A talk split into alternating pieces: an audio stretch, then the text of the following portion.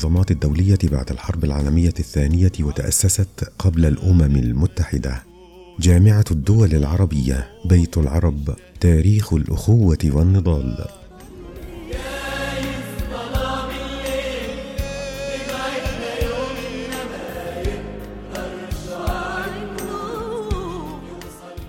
مستمعي الكرام في كل مكان أهلا بكم معنا في برنامج تحقيق اليوم عبر اليوم بودكاست.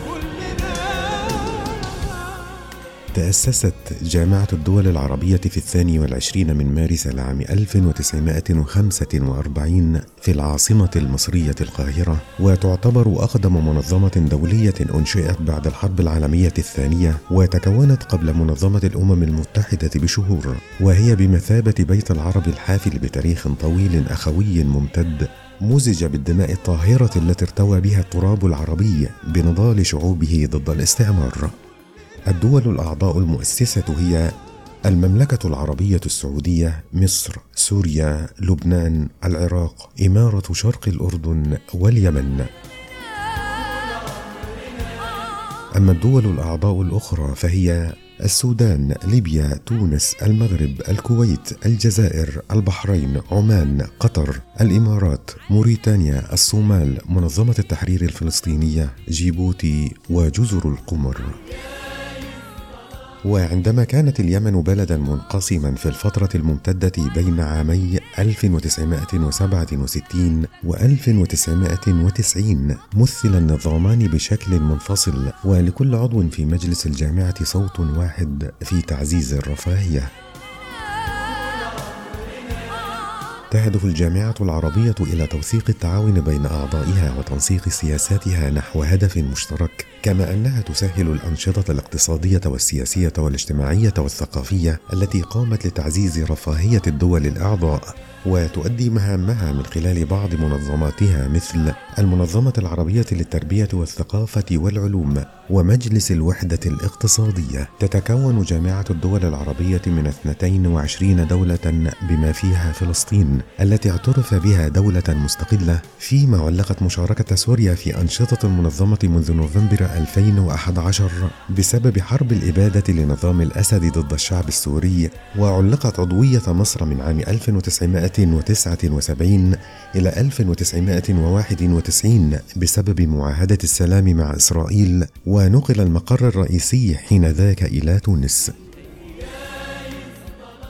دعمت جامعة الدول العربية سوريا ولبنان في نزاعاتهما مع فرنسا وطالبت باستقلال ليبيا في عام 1945 كما أنها دعمت تونس في صراعها مع فرنسا في عام 1961 وأعلنت معارضتها تشكيل دولة يهودية في فلسطين وطالبت باستقلالها بالكامل.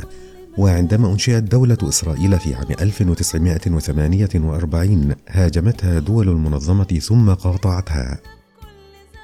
أسست مؤتمرات القمة التي عقدت عام 1964 إلى عام 1965 قيادة عسكرية عربية مشتركة، لكنها فشلت في تنفيذ استراتيجية موحدة لتحرير فلسطين، وفي عام 1988 أيدت الجامعة خطة منظمة التحرير الفلسطينية للتوصل إلى تسوية عن طريق التفاوض مع إسرائيل، وفي عام 2002 أطلق الملك عبد الله بن عبد العزيز رحمه الله مبادرة السلام العربية بين الفلسطينيين وإسرائيل في قمة بيروت وتهدف إلى قيام دولة فلسطينية معترف بها دوليا على حدود 1967 وعودة اللاجئين وانسحاب الإسرائيليين من هضبة الجولان المحتلة ونالت تلك المبادرة تأييدا عربيا واسعا. في مرحلة تأسيس جامعة الدول العربية اقترحت سوريا اسم التحالف العربي. أما العراق فأراد تسميتها بالاتحاد العربي.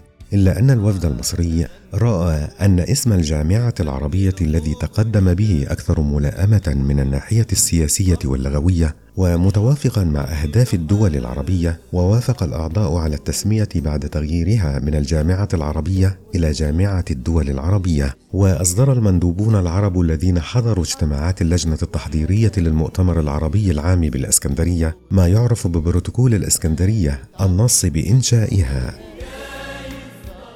تعود فكرة إنشاء جامعة الدول العربية إلى التاسع والعشرين من مايو لعام 1941 عندما ألقى وزير خارجية بريطانيا أنتوني آيدن خطابا ذكر فيه أن العالم العربي قد خطى خطوات عظيمة منذ التسوية التي تمت عقب الحرب العالمية الماضية.